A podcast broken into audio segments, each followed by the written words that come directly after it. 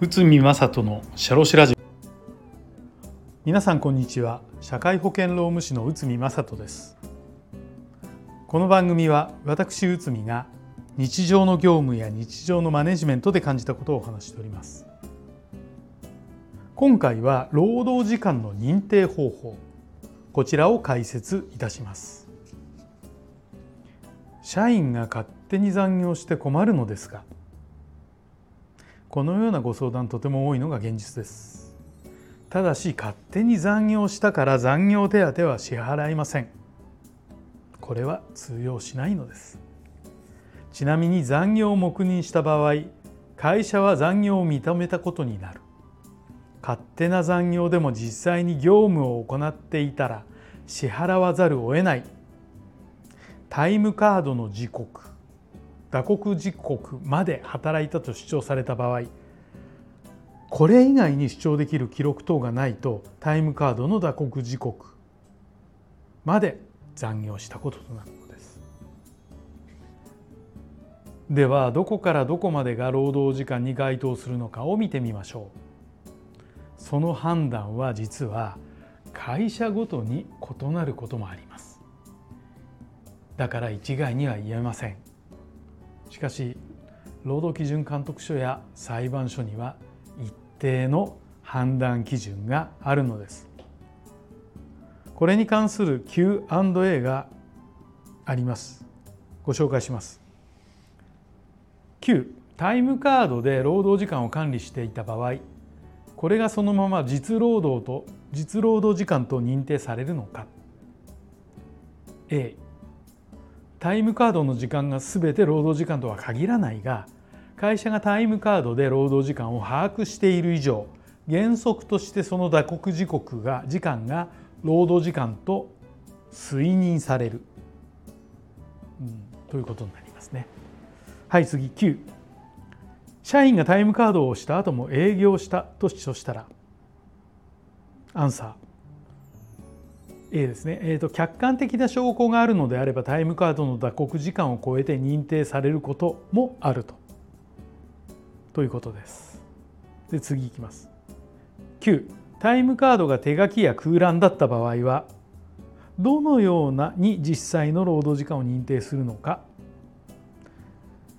手書きや空欄でもパソコン上にデータ保存記録が残っていたらその日の最初のデータ保存記録から 2, 2時間遡ったですね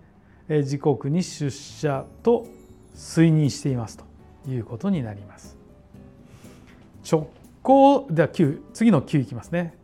直行と手書きした時の場合は A 始業時刻に業務を開始したものとする。9退社時刻が空欄の場合はタイムカードの時間ではなく最後のデータ保存時刻または最終のメール送信時時刻に退社と認定します。9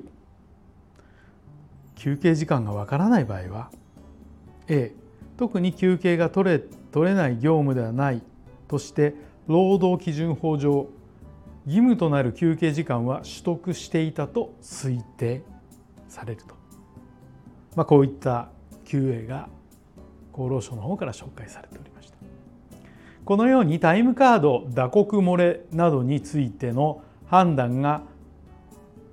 細かく、えーと、記載しましたがこのようにタイムカードの打刻が多少漏れていても明確に算出しようとして基準を定めているのです。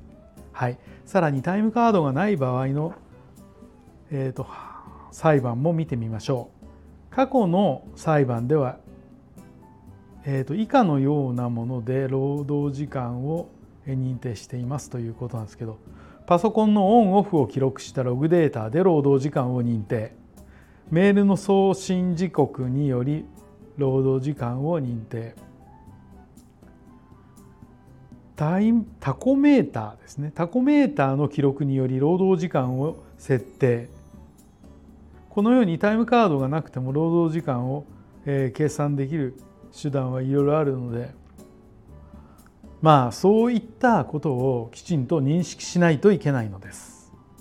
ちちなみに労働基準監督署も同じような考えで労働時間を把握しようとしています。単にタイムカードがなければ労働時間が把握されないという時代ではないのです。そうですね。事務仕事をやっていたらパソコンをオンした時間オフにした時間これがデータとして残りますまあその間は働いていたというように、えーと、